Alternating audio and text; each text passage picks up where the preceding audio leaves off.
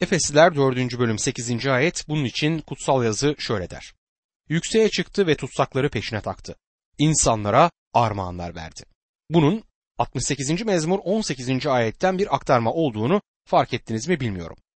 Orada sen yükseğe çıktın, tutsakları peşine taktın, insanlardan, baş kaldıranlardan bile armağanlar aldın, oraya yerleşmek için Ya Rab Tanrı diyor. Birisi burada bir zıtlık olduğuna dikkat çekecektir. Efesliler insanlara armağanlar verdi. Mezmur insanlardan armağanlar aldı der. Bu ayet eski antlaşmadan yanlış mı aktarılmıştır? Lütfen bir yazarın kendi yazılarını değiştirmeye hakkı olduğunu ama başka kimsenin bunu yapmaya hakkı olmadığını hatırlayın. Bir makalede yazdıklarım yanlış aktarılmıştı ve yayıncının yazdıklarımın yanlış aktarılmasından ötürü benden özür dilemesi gerekti. Ben eğer bunu yapmak istersem ve amaçlarıma uyuyorsa kendi yazılarımı farklı bir şekilde aktarma hakkına sahip olurum. Önümüzdeki ayette kutsal ruh sözcükleri değiştirir ve bunu yapmasının bir amacı vardır. Mezmurlar kitabında bizlere Rab İsa'nın insanlar için armağanlar aldığı söylenir. Bütün armağanlar hazırdır. Sonra yeryüzüne geldi. Burada bulunup babanın yanına döndüğünden ötürü armağanları insanlara dağıtmaktadır. Onları bize kutsal ruh aracılığıyla verir. Aslında bu parça kutsal kitabın ne kadar doğru olduğunu bizlere yeniden göstermektedir. Yükseğe çıktı sözü Mesih'in göğe alınmasından söz eder. O sırada iki şey yapmıştır. Birincisi tutsakları peşine takmasıdır. Bence bu öldükleri zaman cennete giden eski antlaşma kutsallarından söz eder. Mesih göğe alındığında bunları kendisiyle birlikte Tanrı'nın huzuruna çıkarttı. Günümüzde bir inanlı öldüğünde bedenden uzakta Rabbin yanındadır. Neye göre? 2. Korintiler 5. bölüm 8. ayet ve kutsal kitabın bize Filipeliler 1. bölüm 23. ayette aktardığı gibi. İkinci olarak Mesih göğe alındığında da insanlara armağanlar vermişti. Bunun anlamı canlı olan imanlara dünyada tanıklık etmeleri için armağanlar vermiş olduğudur. Mesih göğe alınışında eski antlaşma kutsallarını Tanrı'nın huzuruna çıkartmakla kalmadı. Aynı zamanda kutsal ruh aracılığıyla armağanlarını verdi. Pentekost gününde kutsal ruh inanları Mesih'in bedenine vaftiz ederek onların bedenin üyeleri olarak işlev görmelerini sağlamıştır. Kutsal ruh her birini bedende belirli bir yere koydu ve o zamandan beri de bunu yapmaktadır. Efesliler 4. bölüm 9 ve 10. ayetlerde şimdi bu çıktı sözcüğü Mesih önce aşağılara yeryüzüne indi demek değil de nedir? İnen de odur, her şeyi doldurmak üzere bütün göklerin çok üstüne çıkan da odur der. Bu ayetin mantıksal açıklaması Mesih göğe çıktığından bundan önce aşağıya inmiş olması gerektiğidir. Bazıları bunda sadece beden alıp insan olmasını görürler. İlk lise ataları bunu Mesih'in eski antlaşma kutsallarını Tanrı'nın tahtının önüne götürmesi olarak görmüşlerdi. Bizlere cehenneme indiği söylenmiştir ancak ölümünden sonra bir tür acı çekişe maruz kaldığını varsaymak gerekli değil. Beden alıp insan olması ve ölümü alçaltılması ve aşağıya inmesidir ve bunlar eski antlaşmanın kurtarılmışlarını Tanrı'nın huzuruna çıkartmaya yeterlidir. Bu onun buradaki doluluğunu açıklayacaktır. İnmiş olan her şeyi doldurmak üzere tüm göklerden çok yukarı çıkmış olan kişi aynıdır. Ancak başka yorumlar olduğunu da kabul ederim. Efesliler 4. bölüm 11 ila 13. ayetler arasında kendisi kimini elçi, kimini peygamber, kimini müjdeci, kimini önder ve öğretmen atadı. Öyle ki kutsallar hizmet görevini yapmak ve Mesih'in bedenini geliştirmek üzere donatılsın. Sonunda hepimiz imanda ve Tanrı oğlunu tanımada birliğe, yetkinliğe, Mesih doluluğundaki olgunluk düzeyine erişeceğiz der. Armağanlar verdiği de doğru olduğu halde bu ayet insanlara verdiği armağanlardan söz etmez. Elçi Paulus burada Mesih'in kendilerine bazı armağanlar verilmiş olan bazı kişileri alıp onları kiliseye verdiğidir. Şimdi bu insanların kiliseye verilme nedenine dikkat edin. Dikkat edelim. Kutsalların yetkinleşmesi, hizmet görevini yapmak ve Mesih'in bedenini geliştirmek için. Bu armağanlı kişilerin kiliseye verilmesinin nedeni kilisenin tam bir olgunluğa erişmesidir. Sonunda hepimiz imanda ve Tanrı'nın oğlunu tanımada birliğe, yetkinliğe ve Mesih'in doluluğundaki olgunluk düzeyine erişeceğiz der. Bu kulağa bencilce gelebilir ama anlaşıldığını umarım. Kilisenin dünyadaki amacı nedir? Büyümesi için kendini tamamlamasıdır. Kendisi bu epey vurgulanmış bir sözdür. Kiliseyi yetkinliğe eriştirmek için armağanlı insanları veren Rab İsa'nın kendisidir. Yetkiye sahip olan Rab İsa'dır ve armağanları veren de odur. Kiliseye bazılarını elçiler olarak verdi. Elçi ya da havari sadece dirilmiş olan Mesih'i görmekle kalmayıp havari olmak üzere kendisi tarafından direkt ve kişisel olarak görevlendirilmiş biriydi. Özel esine sahipti. Paulus'un Galatyalılar 1. bölüm 1 ila 12. ayetlerde söylediklerine bakalım. İnsanlarca ya da insan aracılığıyla değil, İsa Mesih ve onu ölümden dirilten Baba Tanrı aracılığıyla elçi atanan ben Paulus'tan diyor. Ve 12. ayette çünkü ben onu insandan almadım. Kimseden de öğrenmedim. Bunu bana İsa Mesih vahiy yoluyla açıkladı diyebilmesinin nedeni işte budur. Bu görev kendi doğasından ötürü kiliseden çoktan yok olmuştur. Bazılarını peygamber olarak vermiştir. Diğer mektuplarda olduğu gibi burada da bu yeni antlaşma peygamberlerinden söz eder. Bir anlamda bu vaizler demektir. Bence havariler gibi iman doktrinleri konusunda kendilerine özel anlayış verilmiş olan kişilerdir. Örneğin Efesliler 3. bölüm 5. ayette bu peygamberlerden bahseder. Bazılarını peygamberler olarak atadı diyor. Başka mektuplarda olduğu gibi burada da bu yeni antlaşma peygamberlerinden söz edilir. Bu kişiler kutsal ruhun direkt etkisi ve esini altındaydılar. Bu da onları öğretmenlerden ayırmaktadır. 1. Korintiler 12. bölüm 10. ayet bu ayrımın nasıl olduğunu bize anlatır. Günümüzde bu anlamda elçi ya da peygamber yoktur. Kendileri uzun süre önce yeryüzünden ayrılmışlardır ama hala onun kilisesinin üyeleridir. Onun kilisesi sadece yeryüzünde varlığını sürdürmekte kalmaz, kilisenin bir kısmı kendisiyle birlikte cennettedir. Tanrı'nın huzurunda olan kişilerin bir kısmını bu kişiler oluşturur. Başka bir anlamda ise hala aramızdadırlar. Şu anda Efeslere mektubu etüt ediyoruz. Onu kim yazmıştır? Elçi Paulus yazdı ve kendisi şu anda Mesih ile birlikte cennette olduğu halde hala bizimle birliktedir. Bedenden uzakta Mesih ile birliktedir. Buna karşın hala kilisenin bir üyesidir ve hala bizler için elçidir. Bazıları müjdeciler diyor. Müjdeciler seyahat eden hizmetkarlardı. Paulus bir müjdeciydi. Onlar bugün anladığımız anlamda müjdeci değildiler. Bir kampanya yapmak için bir komite ya da organizasyonları yoktu. Yeni bir yere gidip oraya kendi önlerinden gitmiş olan Tanrı'nın ruhuyla birlikte işlerini bu kişiler gerçekleştiriyordu. Bazılarında vaizler olarak verdi diyor. Bu adamlar sürünün çobanlarıydı. Bazılarını öğretmenler olarak verdi. Bu kişiler sürüye öğretecek olan kişilerdi. Bu Romalılar 12. bölüm 7. ayette, 1. Korintiler 12. bölüm 28. ayette ve 1. Timoteus 3. bölüm 2. ayette sözü edilen armağandır. Tanrı bütün bu adamları kiliseye, kilise hiçbir çekingenlik olmadan tam bir olgunluğa erişsin diye vermişti. Kilisenin dünyanın önünde kendisini çılgın bir hale getirmemesi gerekir. Dünyanın önünde cahil gözükmemesi gerekmektedir.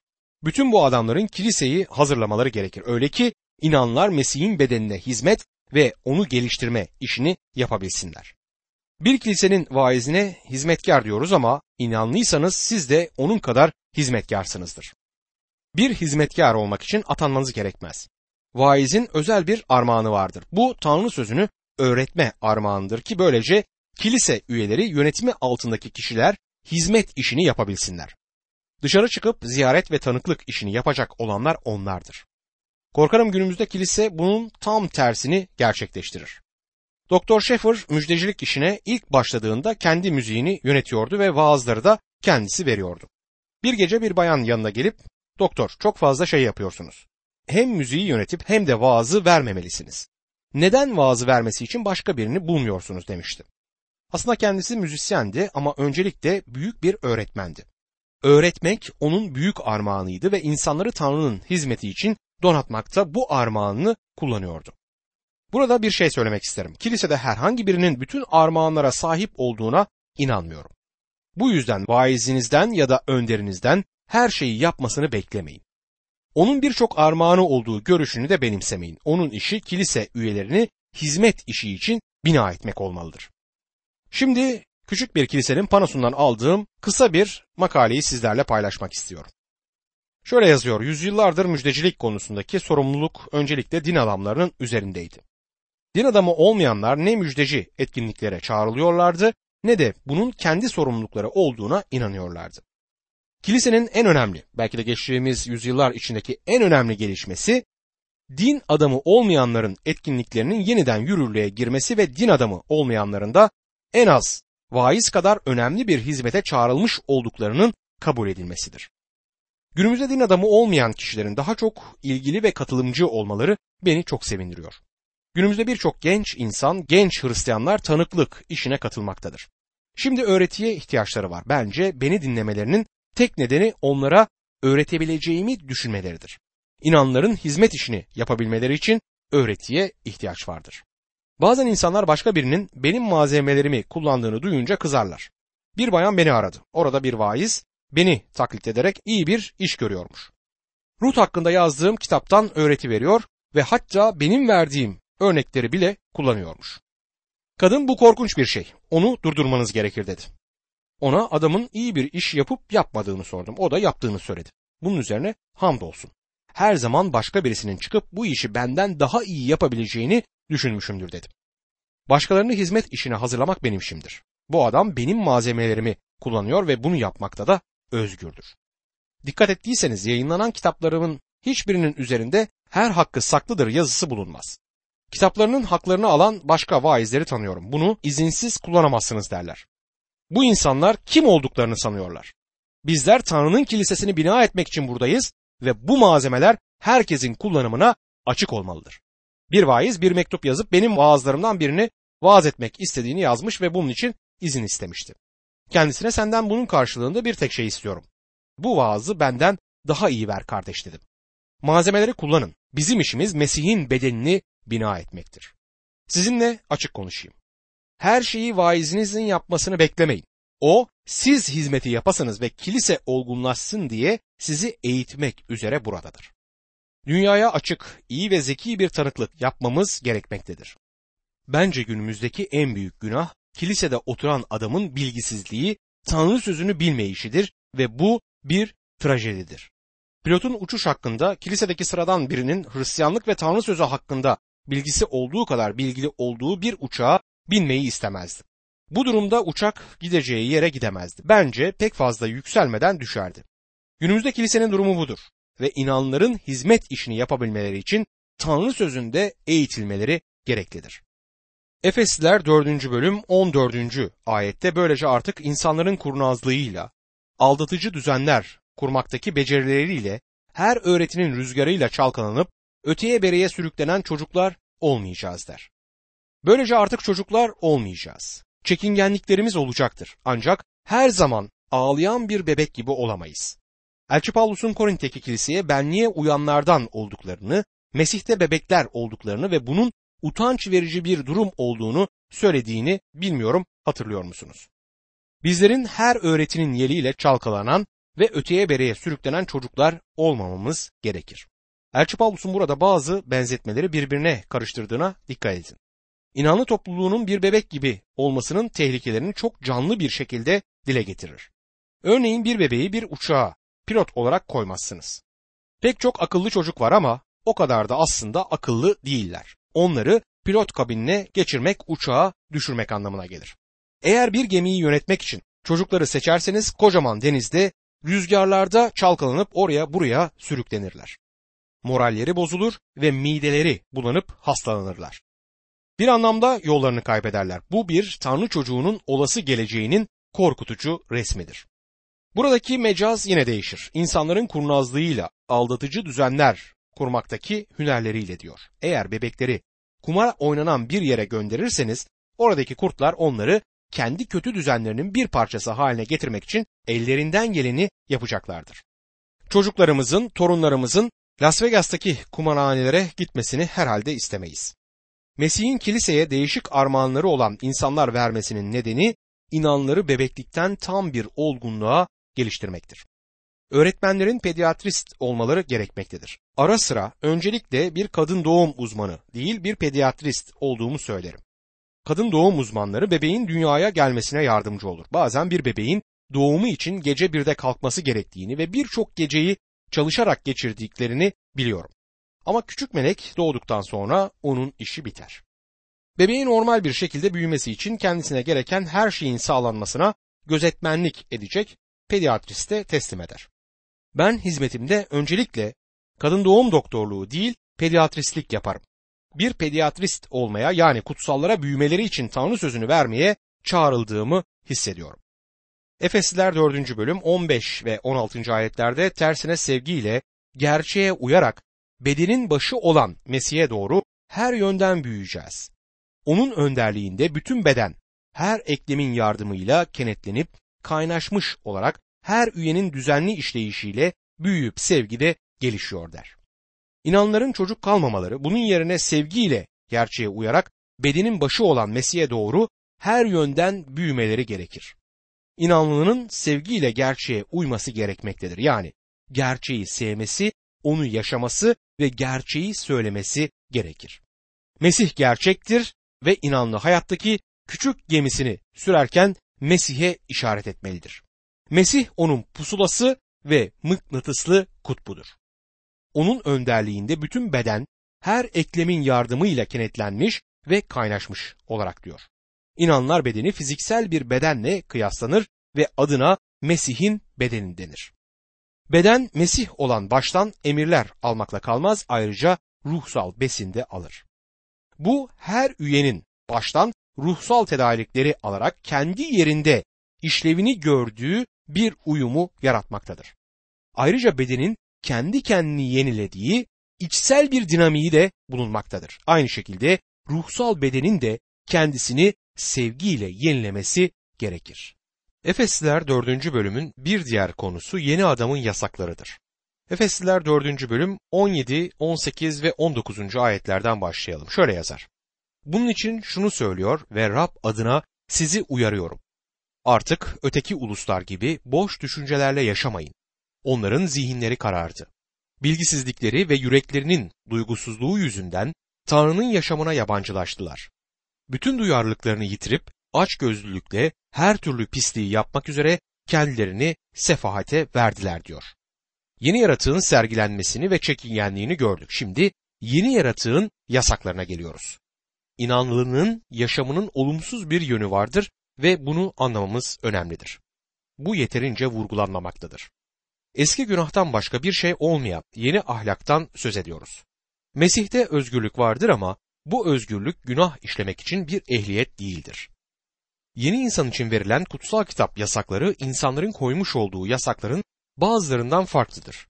Örneğin ben kadınların makyaj yapmamasını nerede söylediğini bulamıyorum.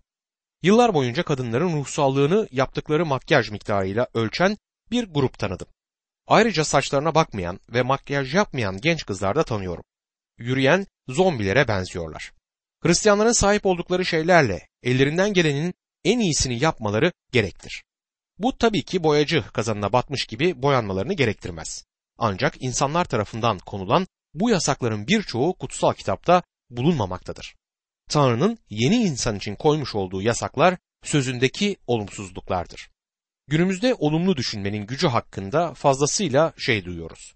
Adem bahçesindeki ilk buyruğun olumsuz bir buyruk olduğu bilmiyorum hiç aklınıza geliyor mu?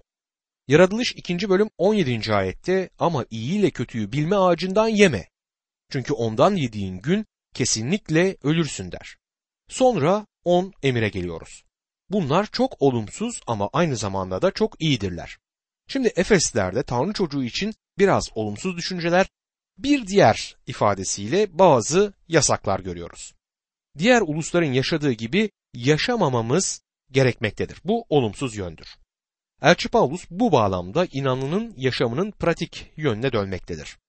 1 ila 3. ayetlerde bundan söz etmeye başlamıştı ama sonra kilisedeki birlik konusuyla biraz ara vermek zorunda kaldı.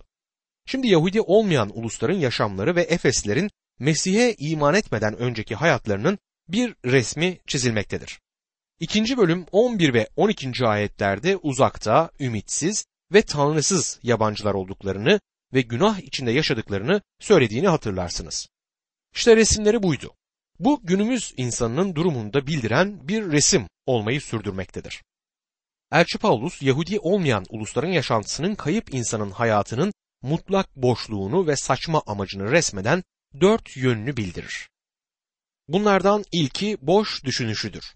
Günahla tatmin olacağını düşünen boş hayallerin peşinde koşan insandır.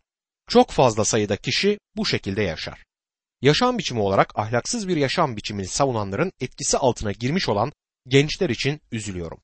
Bir genç kız bana iki kez kürtaj yaptırdığını yani iki bebek öldürdüğünü ve evli olmadığını söyledi. Bu nasıl bir hayattır? Tanrı'nın çocukları için planlamış olduğu mutlu hayat bu değildir dostum. Bu boş düşünüşe göre yaşayan kayıp insanın hayatıdır. Bu hayatta boş hayallerin peşinden koşan insandır bu. İçki içmekte bir başka boş hayaldir. Alkolizm insana yapacağını yapar.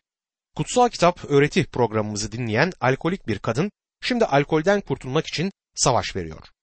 Bilseniz içki içmek öylesine akıllıca, öylesine sofistike bir şeymiş gibi görünüyordu ki dedi. Ne kadar trajik. Zihinleri körleştirmiştir demek, kayıp insanın ahlaksal değerleri anlamadığı anlamına gelir. Günümüzde yayılmaya çalışılan da aynen budur. Ahlaksal değerlerin kaybı. Yüreklerinin duygusuzluklarından ötürü Tanrı'nın yaşamına yabancılaşmışlardır. Sözü bütün mesihsiz insanlığın resmidir. Adem'in bütün çocukları tarafından miras alınan isyandır bu. Günümüz insanlığı çok iyi resmeder. Günümüz insanı yaşadığını zannetmektedir. Adamın biri bir haftalık gelirini bir gecede, bir gece kulübünde harcadığını söyledi. Neden? Hoşça vakit geçirmeye çalışmak için. Bu hoşça vakit geçirmeye çalışmanın çok pahalı bir yoludur. Tanrı'nın hayatına yabancılaşmıştı. Tanrı'yla hiçbir iletişimi yoktu. Günahlar ve suçlarla ölüydü. Böyle bir adam Tanrı ile olan ilişkisinin ölçülüp biçilmez yararları konusunda bilgisizdir. Bunun sonucu olarak yüreği katılaşmıştır. Tüm duygularını yitirerek aç gözlülükte her türlü pisliği yapmak üzere kendilerini sefahate vermişlerdir diyor. Bu ahlaksal beceriksizlik kurumunda yollarına devam etmeleri onları yanlış bir şey yapmadıkları düşüncelerine götürecektir. Günümüzde böyle olan pek çok insan var. Aldırmazlar. Bunun sonucu olarak ahlaksızlık bataklığına daha da çok batarlar. Bu kısır döngü onları günaha daha da dalma arzusuna yöneltecektir. Bu gece şehri kırmızıya boyarsanız yarın gece daha büyük bir kovanız ve daha geniş bir fırçanız olması gerekir. Buradaki anlam ahlaksızlığın derinliklerini arzulamaktır. Günahta olan kişiler günahla hiçbir zaman tatmin olmazlar. Kendilerini günaha tamamen teslim etmişlerdir. Romalılar birinci bölümde Tanrı'nın kendilerini utanç verici tutkulara teslim ettiği işte bu anlamda söylenmektedir. Günaha teslim edilmiş bir günahkar olduğunuzu kabul ederseniz bir yere varabilirsiniz dostum.